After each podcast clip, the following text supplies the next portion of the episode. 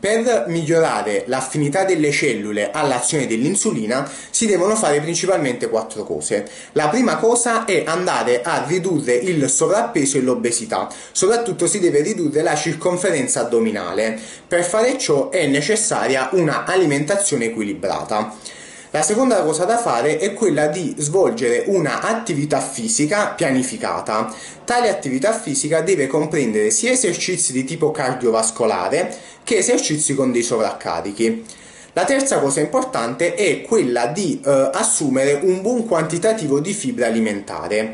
Le fibre sono contenute nella frutta, nelle verdure, nei legumi e, in, uh, e, nei cereali integrali e quindi è importante che tali alimenti vengano assunti quotidianamente.